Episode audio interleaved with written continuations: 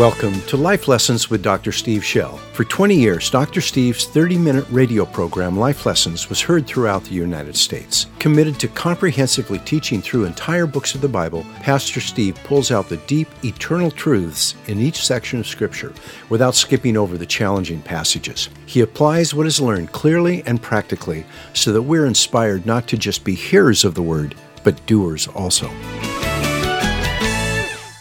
John chapter 3 now, when you choose to preach through the Bible, there are easier passages than some. This is not one of them. This is a tough passage. I just warn you right up front. It's a very important passage. It's a profound passage. It's one I couldn't have told you a couple of weeks ago what it meant. Uh, I know it's all good. I read it and that's nice. Uh, but exactly what was happening here and what I was reading, I couldn't have told you. And uh, frankly, neither can the commentators. And uh, so the Holy Spirit is opening to us an important part of Scripture. I want, I want us to see it, I want us to understand it, and then, of course, we want to ask the question what does it do to us? How do we respond to this? What does it mean for our hearts? Lord Jesus, your word is life to us, every bit of it. And we ask today for, the, for the, your dear Spirit that you would open our spiritual eyes to see, our ears to hear, and you would give us soft, repentant hearts, that we would follow you and believe We'd be given hearts full of faith. Lord, for we would be strengthened by your word to go forward in, in, in your power, uh, not in fear, not in defeat, but in power and great compassion, Lord, for those who do not know you. We pray for this grace, and I pray for the grace to speak and get out of the way. In Jesus' name, amen. All right, here we go. John chapter 3. Uh, John is, if you recall, baptizing at Aenon near Salim, which is probably 30, 40 miles north up the Jordan River, almost uh, most of the way up toward the, uh, the Sea of Galilee. And his disciples come to him and they, they say, Master, all of the people are going after Jesus. Uh, and they're frustrated. They want him to somehow stop this thing and, and uh, do something.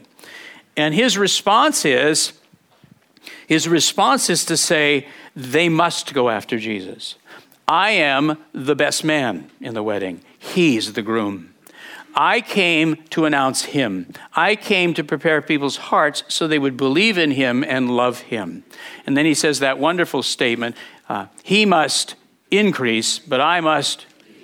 He must increase, but I must decrease. And then he explains to his disciples why. Jesus must increase. Why this is about Jesus and not John. And what he says is remarkable. Start at verse 31, I'm going to read down to verse 36. He, speaking of Jesus, John says, He who comes from above is above all. He who is of the earth is from the earth and speaks of the earth. He who comes from heaven is above all. He, what he has seen and heard of that he testifies, and no one receives his testimony. He who has received his testimony has set his seal to this, that God is true. For he whom God has sent speaks the words of God, for he gives the Spirit without measure. The Father loves the Son and has given all things into his hand. He who believes in the Son has eternal life, but he who does not and notice the word change, obey the Son, will not see life, but the wrath of God abides upon him. Lord God, open the word. Here we go. Many of the truths Jesus taught can be found in the Old Testament. He explained and applied them brilliantly, but when he taught those truths, he wasn't revealing anything new, just showing us what Moses and the prophets really meant. So there's lots that Jesus taught that are not new information. He is taking things and, and making them real and clarifying and cutting away nonsense and all of that, but he's not coming up with new ideas. But there were a few select truths which he taught that were absolutely fresh revelation. They were, in fact, truths that he brought with him. Listen to this. They were truths he brought with him from heaven. Of course, there are glimpses of these truths all the way through the Old Testament, so that if a reader truly understood what they were reading, they would discover many prophecies that point directly to Jesus. That's why, after Jesus came to earth and did all that he did, we can look back and without stretching or forcing anything, see one passage after another that was trying to tell us about Jesus. Yet until he came, they remained hidden from the human mind, shrouded in mystery.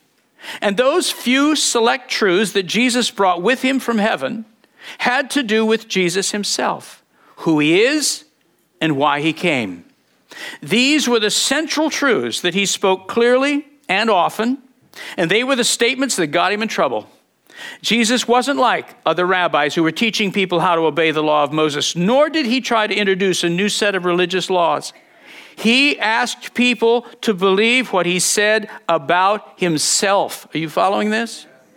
This is, this is why, you know, he's not just another rabbi. You know, you'll hear people trying to, trying to dumb it down to that and, and that somebody just turned him in. No, he's not. If you want to blame anybody, you blame him. But Jesus absolutely taught about himself. And then we're going to look at those key, central, uh, wonderful things that he brought, John says, he brought from heaven. And those words form the foundation stones of true Christianity. They are truths we must believe. Some students of the Bible assume that verses 31 through 36 were observations made by the apostle, the apostle John, the one who wrote the book, not the John the Baptist, in order to explain John the Baptist's testimony about Christ rather than them being a continuation of the prophet's own words. But the apostle John does not indicate in any way that there is a change in speaker. So there's no reason to doubt that John the Baptist spoke them. Throughout the gospel, this gospel, the apostle consistently indicates who's speaking. The dec- so uh, what I want to I want you to see today that John John the Baptist spoke these words. In fact, I want to argue today that he he almost a sense uniquely could speak them. He has he, he there's a lot more to this than we realize. Verse 31, the declaration that John the Baptist speaks in this, this verse shows us that he knew that Jesus' spirit had pre existed his human birth. Earlier, while still at Bethany beyond the Jordan, John made an astounding announcement. As Jesus walked by, he pointed at him and called him what? The Lamb of God. And then he said of him, After me comes a man who is higher in rank than I, for he what? Existed before me. John the Baptist and Jesus were cousins. You knew that, right? And John was six months older than Jesus. How do I know that? In the sixth month, the angel Gabriel came to Mary. In what sixth month? Elizabeth's pregnancy. There's no question. John the Baptist, his cousin, is six months older. Do you think John knew he was six months older than his cousin?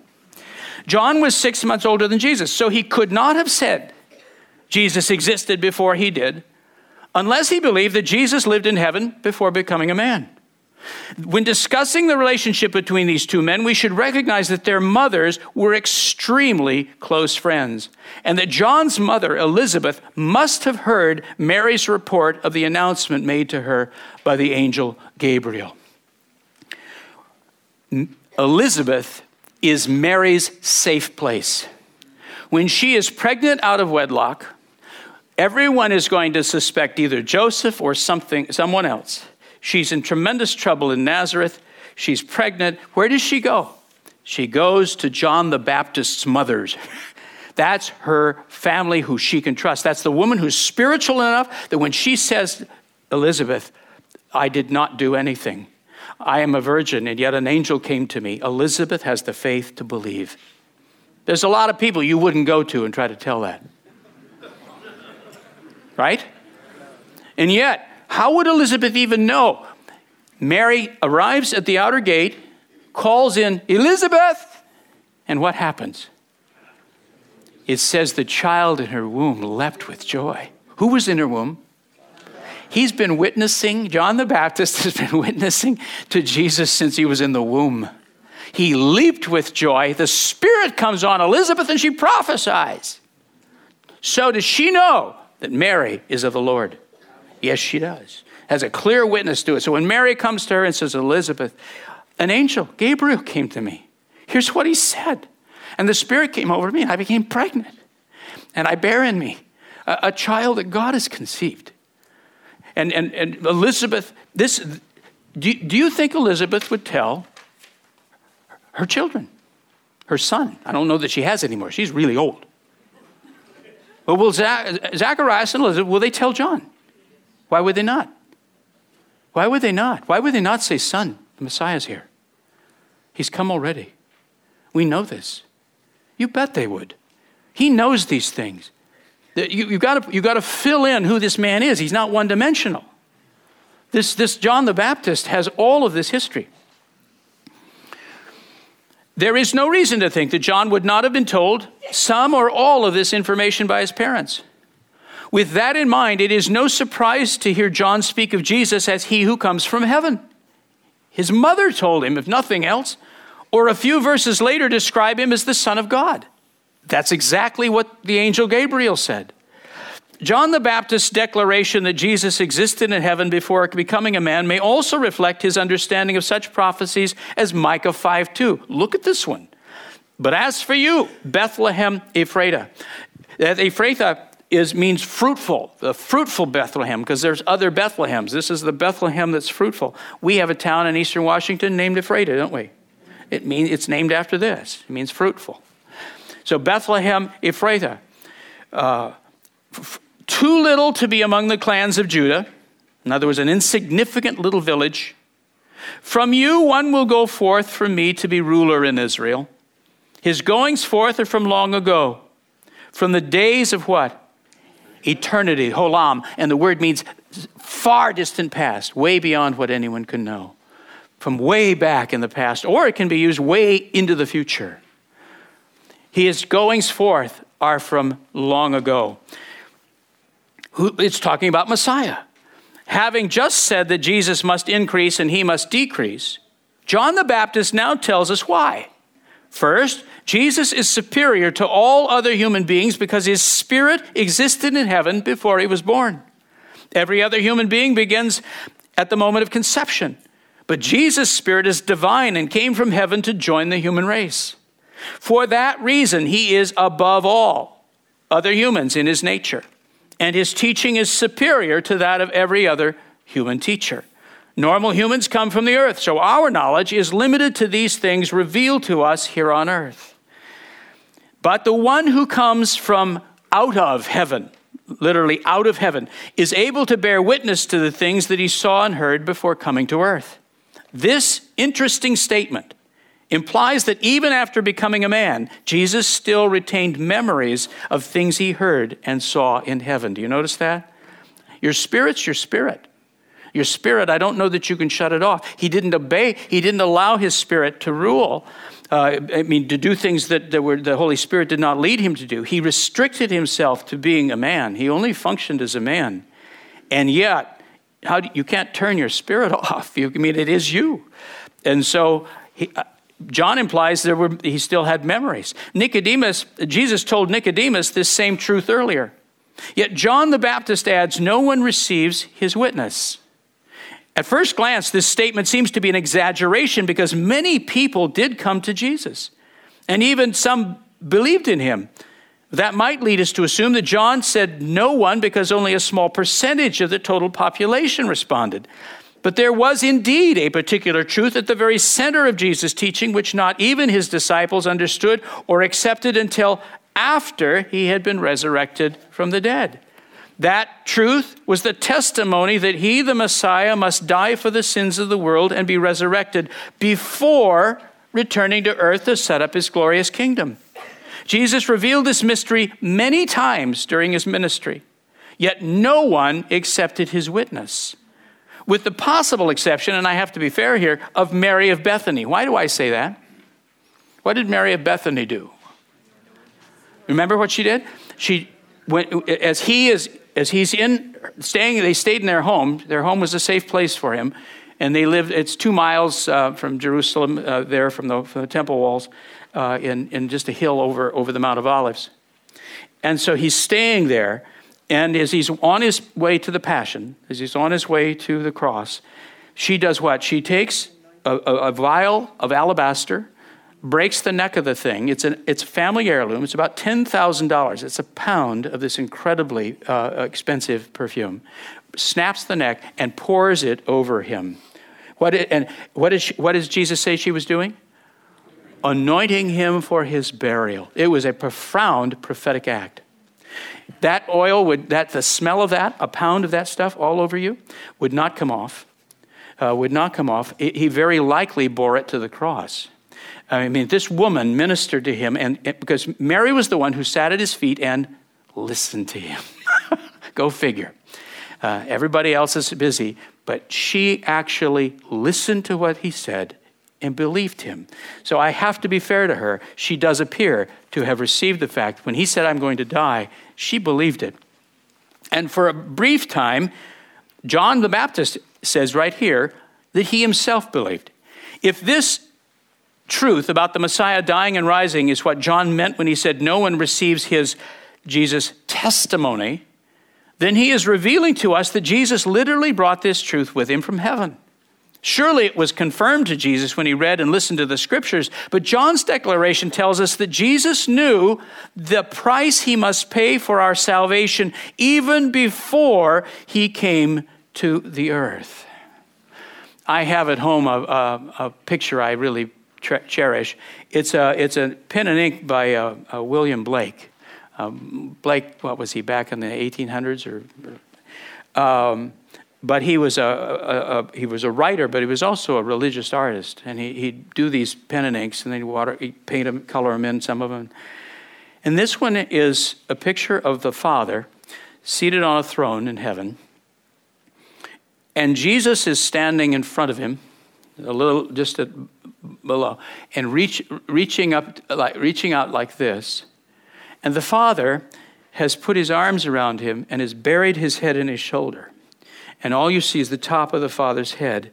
And Jesus is, is standing there like this with the Father's head buried into his shoulder.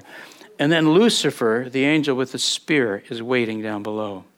And what it is is a picture of Jesus presenting himself to the Father to go and be our sacrifice. And it shows the grief of the Father that he's giving his son to the horror that he's sending him to. It's a profound picture. He knew what would happen to him when he left heaven. This is a mystery from heaven, this understanding. This insight helps us understand how John was able to make the declaration Behold the Lamb of God who takes away the sin of the world. How is it possible that he was able to speak these words at the very beginning of Jesus' ministry? The answer must be that Jesus taught this truth when he came to the Jordan River to be baptized. But then, as time passed, it appears that even John began to doubt this revelation. You remember that.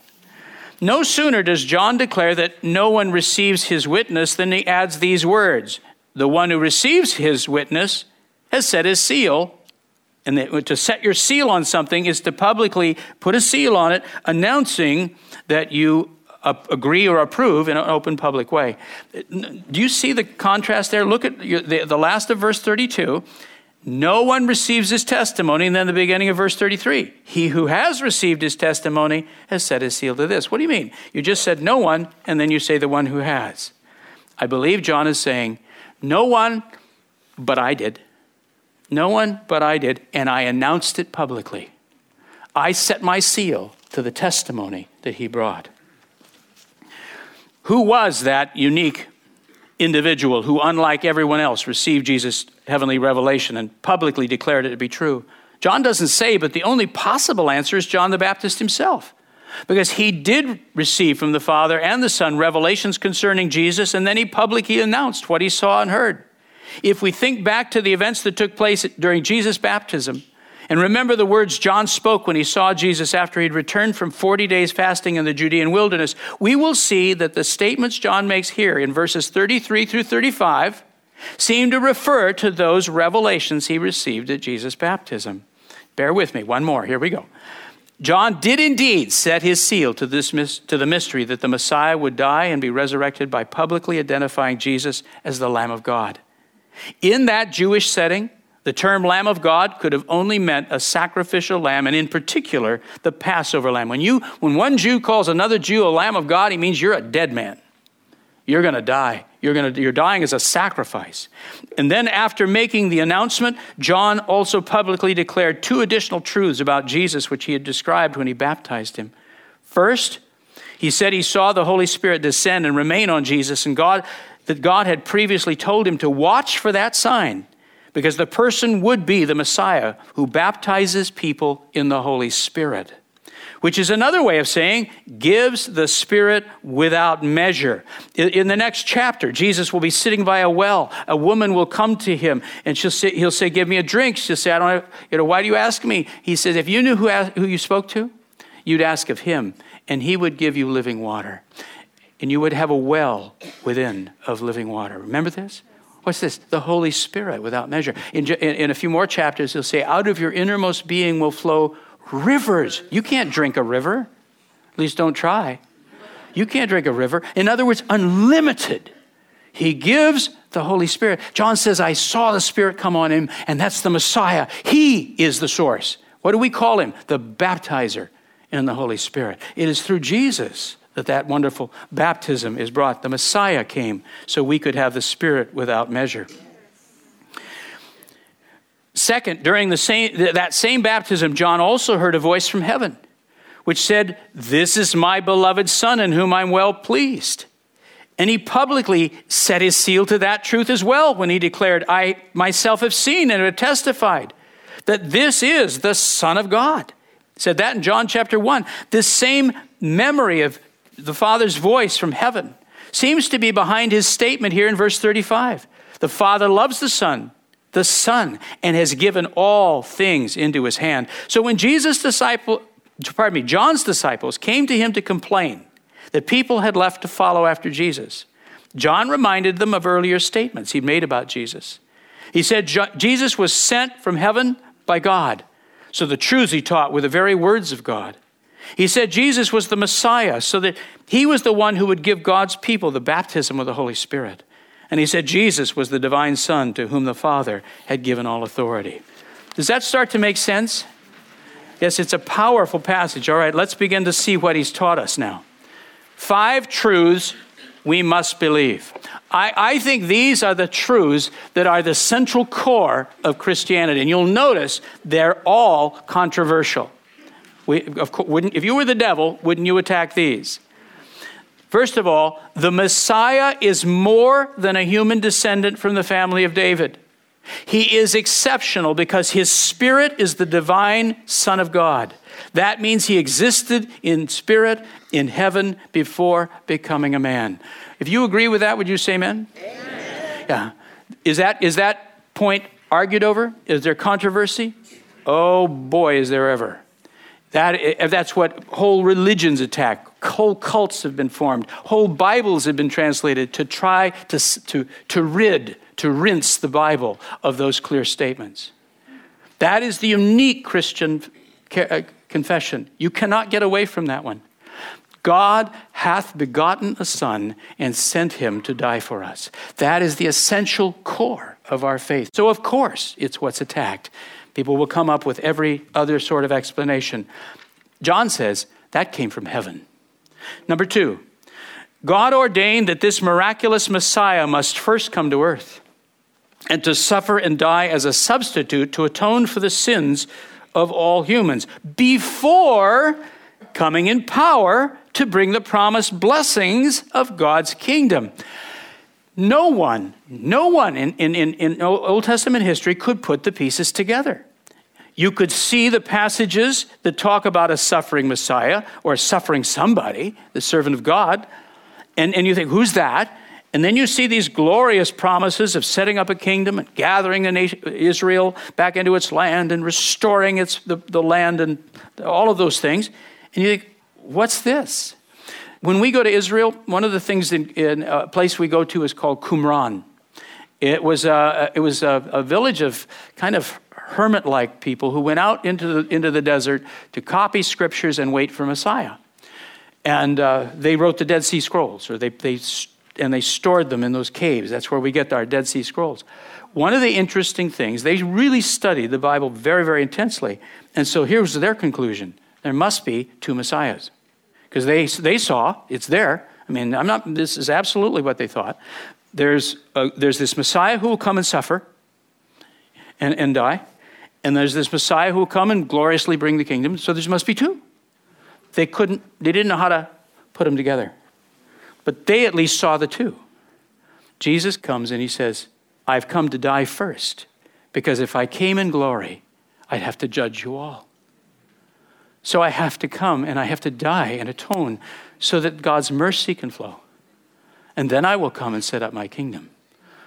But not after not until after I have harvested the earth as much as I can and got every soul to repent as possible, till my Father's house is full of people who are his sons and daughters. Isn't that beautiful?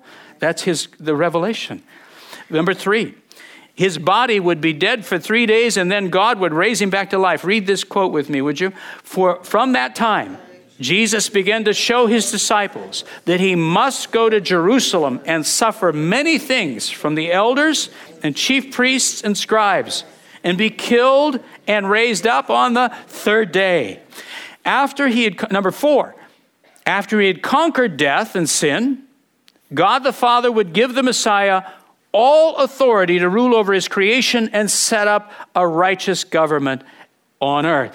He, what was Jesus' statement? All authority in heaven and earth has been given to me. Go therefore and make disciples of all the nations, for the Father has promised me them.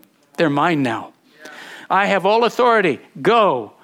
All of this is reflecting exactly these truths. Number five, the promised outpouring and indwelling of the Holy Spirit would come to humans through the resurrected Messiah. That's why Pentecost didn't happen until after the cross and resurrection. His sacrifice on the cross would make it possible for the Holy Spirit to dwell inside the human body. Did you follow that? He had to die not only for your sins, but to atone the, the, the, the filth, frankly, of, of, a, of our human bodies, which have done all kinds of wicked things. The Spirit of God can't live in these bodies until Christ has atoned them. And so he died not only for your sin, but he died to atone your body so that the Spirit of God might dwell within us and empower us to live as sons and daughters of the living God. Hallelujah. You believe that? Yes. Those are unique Christian revelations Jesus brings, Jesus clarifies. Truth from heaven. In explaining so, in explaining to his disciples why they must rejoice that people were believing in Jesus, John the Baptist told them an amazing fact. He said Jesus lived in heaven before he was born, and that he brought with him these truths which no human had ever fully understood. They were revelations about Jesus himself, which he had heard and seen in heaven and then taught to us. He literally said Jesus witnessed these truths and then added that no one believed him, no one that is, except John himself. And he said he did receive the truth that Jesus witnessed and had said so publicly. In particular, it must have been a huge step of faith for John to confess that Jesus, who by that time he knew for certain was the Messiah, would die. But that's what he meant when he called him the Lamb of God. Let's try to summarize these verses so we can understand what John told his disciples. Verse 31, John came from heaven, uh, pardon me, Jesus came from heaven so that his teaching is superior to all other human teachers. Do you realize the implications of that? Jesus you, you, don't, you, don't, you don't judge Jesus' teachings by anything else. You judge all other teachings by his. Not everybody's doing that. Not everybody's doing that. Some people would put Moses superior. No, he's not. It all the superior teacher of all, because he comes from heaven and he brings that is Jesus himself. Number 32. They aren't in conflict, by the way, if you understand them properly. His testimony about himself contains revelations he brought with him from heaven. Verse 33 John the Baptist heard Jesus' testimony and was the only one who believed him. John reminded his disciples that he publicly declared his faith in Jesus. Verse 34 John said he knew Jesus was the Messiah when he saw the Holy Spirit come upon him, and that the scriptures said the Messiah would baptize God's people with the Holy Spirit. That was important to John. Verse 35 when, the, when he baptized Jesus, John audibly heard the Father's voice say Jesus was his beloved Son. And I think John almost certainly knew about the circumstances surrounding Jesus' miraculous birth. And he knew that it and he knew that it had been prophesied that the Father would give his son authority over all the earth. One of the passages that I would take you to is Psalm 2 that we read earlier. Is, is that true? Absolutely a clear prophecy. John, now we come to the, to the real heart of things in verse 36. That is one verse. Let's, in fact, let's read it once more. Just listen to it again. I would close my Bible just before I read it. That's my life. Verse 36. He who believes in this, why don't you read it with me? He who believes in the Son has eternal life, but he who does not obey the Son will not see life, but the wrath of God abides on him. John's challenge. After declaring these truths that we've just seen, John challenged his own disciples that they too must believe because whenever, wherever the, the, the testimony about Jesus is given, people's hearts are tested. Those who believe in Jesus with the kind of faith that submits to him and chooses to obey his commands, notice, not just, not just head knowledge, not just some kind of mental assent, but the kind of faith that bows its knee, sees who he is, and bows its knee and surrenders to him as disciple, are immediately, notice this, immediately placed into a life giving relationship with God. Those that refuse to become his disciples prove that they are already separated from God, and if they don't repent, life here on earth is a foretaste of the loneliness and misery they will experience after they die. Eternal life. With this one statement, John declared salvation by grace as clearly as Paul. He said, The one who believes in, literally into, the Son has eternal life. Notice, John didn't say the one who believes will have eternal life. He said that person has it now. The moment a person believes in Jesus, eternal life begins. Because eternal life results from being reconnected to God, not living in a place called heaven. You and I were designed to live in the presence of the, the, uh, the powerful presence of the Holy Spirit. When Adam and Eve sinned, that, that, that, that presence removed, and we began to die. You recall it says that Adam and Eve, when, when they sinned, knew they were naked. Does that statement ever bother you? Like, how did you not know that? You know, come on, I mean, take a look.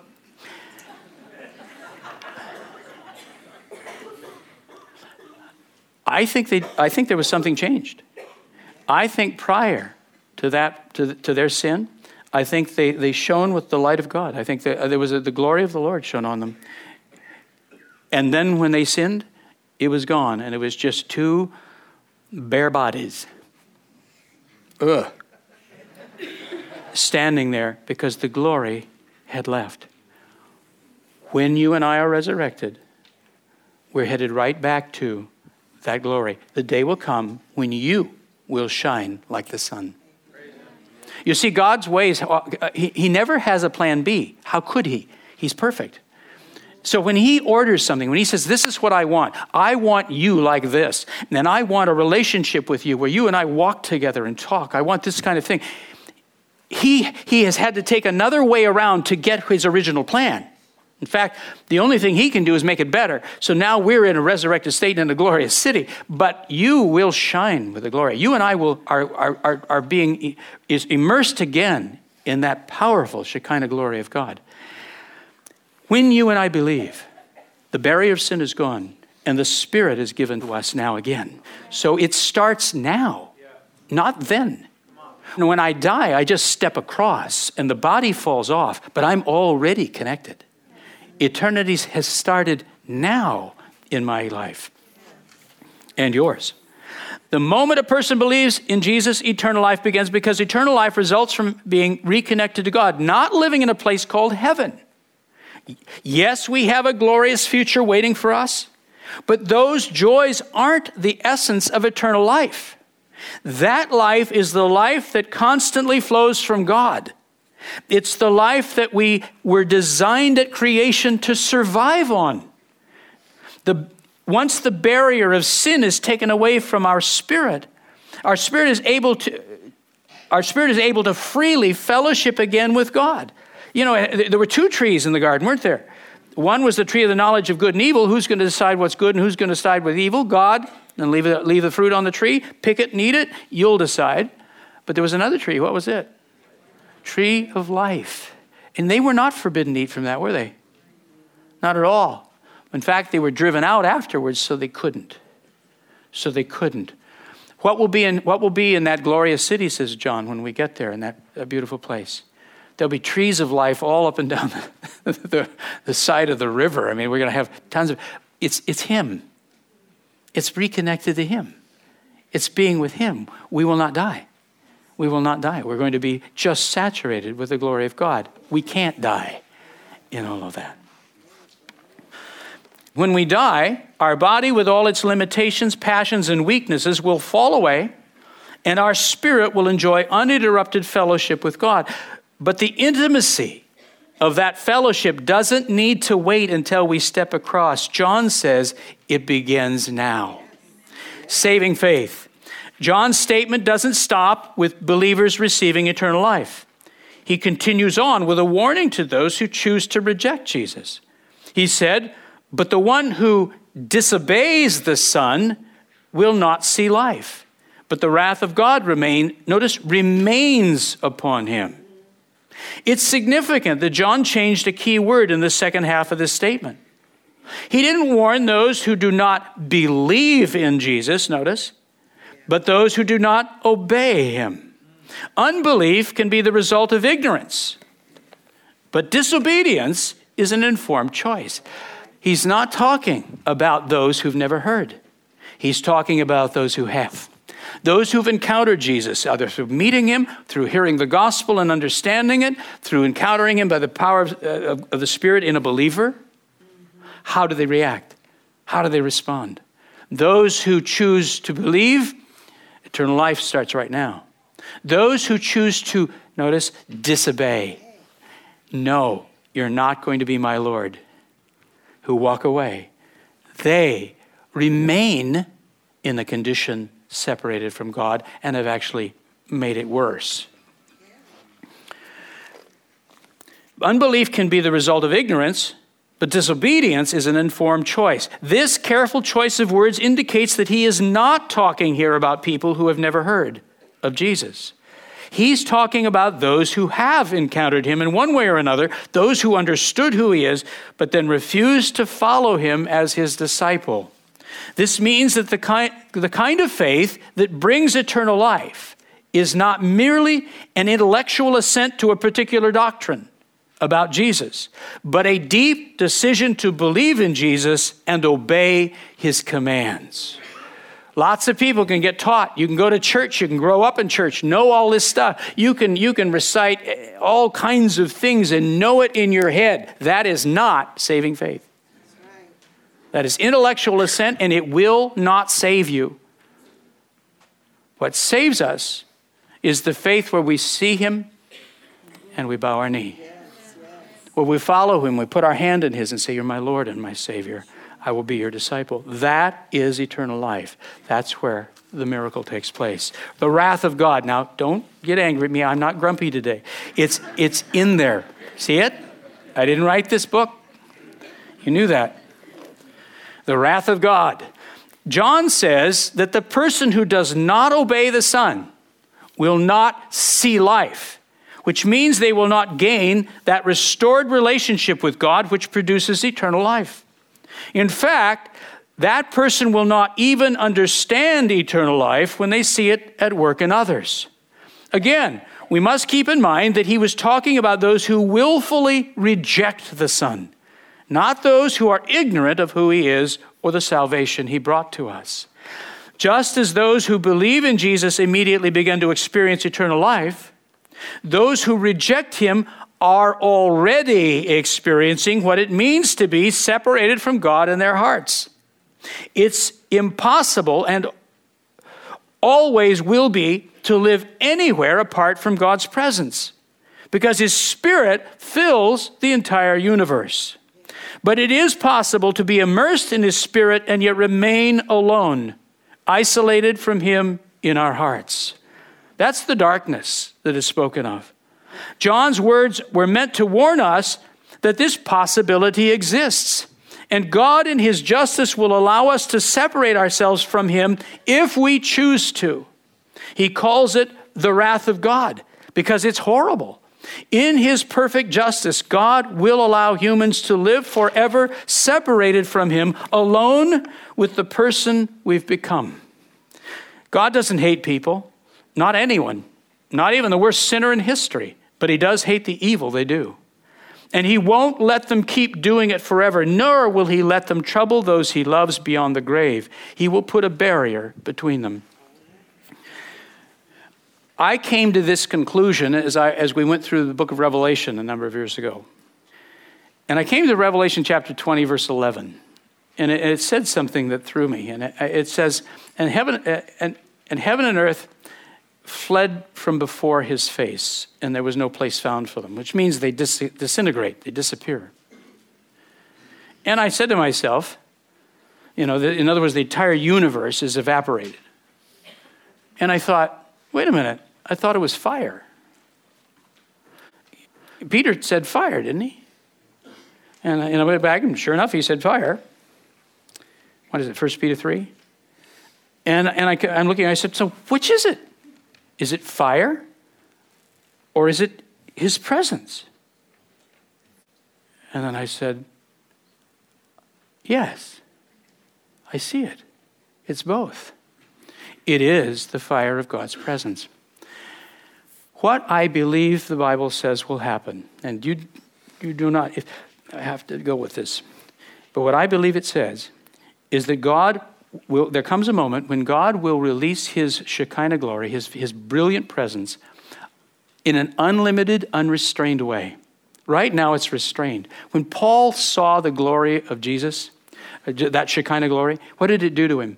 It, it literally fried his eyes. I mean, they oozed and scaled over, and he was blinded.